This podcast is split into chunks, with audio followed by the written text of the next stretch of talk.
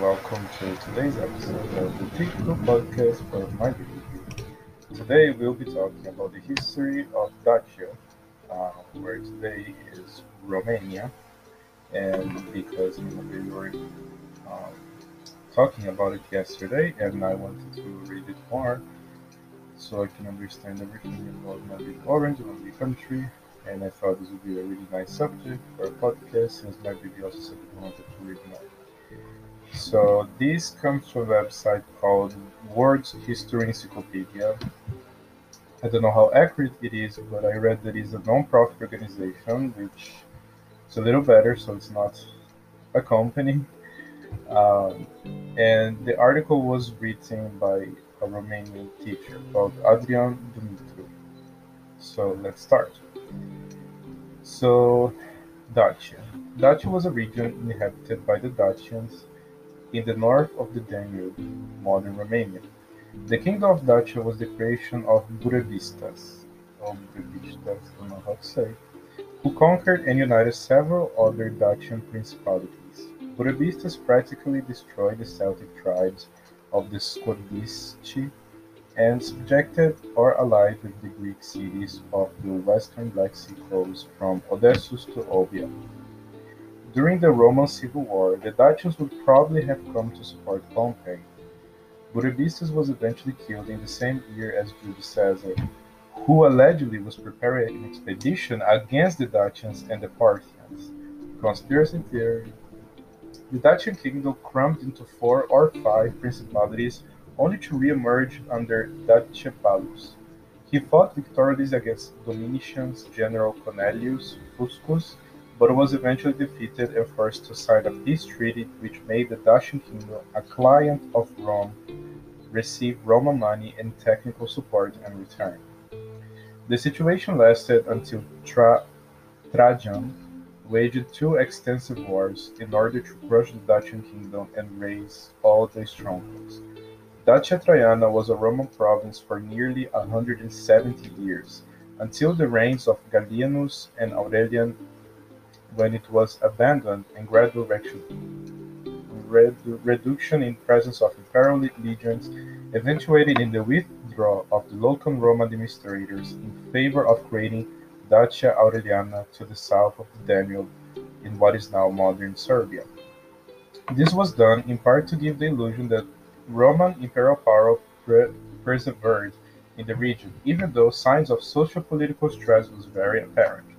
Later, Dacia Aureliana was divided further into two separated provinces: Dacia Mediterranea, with its capital at Serdica, and Dacia Ripensis, with its capital at Ratiara.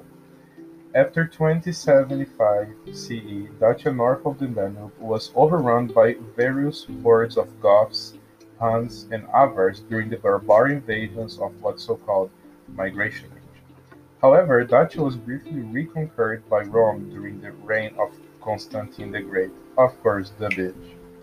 Interestingly, post-Roman Dacia material culture continued to reveal a strong sense of Romanness. For example, um, a 5th century CE, Dacian burial contained a Roman-type grog which would have belonged to a well-placed member of society, and at Napoca, cross-dating used pottery remain infers a post-Roman date for the constructions of Roman-style porticos. Similarly, at Porolissum, red-lipped ware has been found in a post-Roman reconstruction phase of the Forum. If the ceramic dates are substantiated, it may be argued that the Dacians continued to utilizing spatial, foci, and certain architectural designs that were characteristic of Rome. Regardless, collective the material evidence underscores the centralization of Roman life within the post-Roman Dutch. Oh, baby, so this is interesting. This might be related to what you said that people in Romania still like so well to be referred as um, their uh, to be descended of the Roman Empire, because even though after the Roman Empire left, the Dutchians still used basically a lot of cultural uh, things from the Roman Empire and their architectural designs and everything. I just thinking about this now. Regarding Post-Roman period Dacian religious identity at Porolissum, a Constantine-styled Chi-Rho, symboling Jesus Christ, uh, was found inscribed on a vessel. This, in addition to a bronze dove, the symbol of the Holy Spirit, were randomly excavated to unknown contexts. Interestingly, a cruciform was also found in the Forum of Porolissum. The presence of Christian artifacts from post-Roman context suggests a parallel Christianization of the province, corresponding to a contemporary events taking place within the Great Roman Perhaps the notion of urban prosperity during a Dark Age appears counterintuitive to more traditional early medieval models from the period. However, this may be explained by the continuous trade between Eastern Empire and Potassium.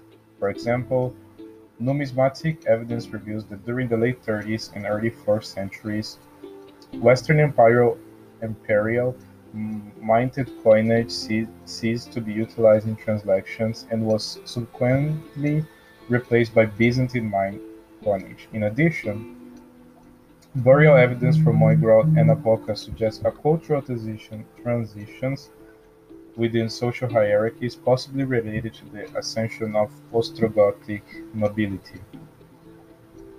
Furthermore, declining population estimates in Apoca, based in large part of ceramic evidence, suggest a moderate catastrophe immediately followed the withdrawal of Legio V Macedonica from Dacia. Perhaps this is nascent evidence from eventual fragmentation of the Western Mediterranean trade network. Chronologically examining the material culture in total, it's clear that some crises impacted portions of Dacian society immediately after Rome's withdrawal, followed by the increased socioeconomic activity in later periods. In any case, post-Roman Dacia Traiana continued to maintain its urban hierarchical status in the region in a manner that consistently interested the emperor and merchant classes of the Mediterranean. So this is the first part of the podcast, and um, so this is very interesting. Basically, talked about how after the Roman Empire left Dacia, a lot of cultural, architectural uh, evidence shows that the population from there kept a lot of a lot of things from the Roman Empire, and it suggests that it have had a very big Christianization of the province made by the Roman with so many things stated uh, Jesus Christ and, and the Holy Spirit and everything. This is very interesting. I hope you liked. And thank you very much for listening. Bye bye.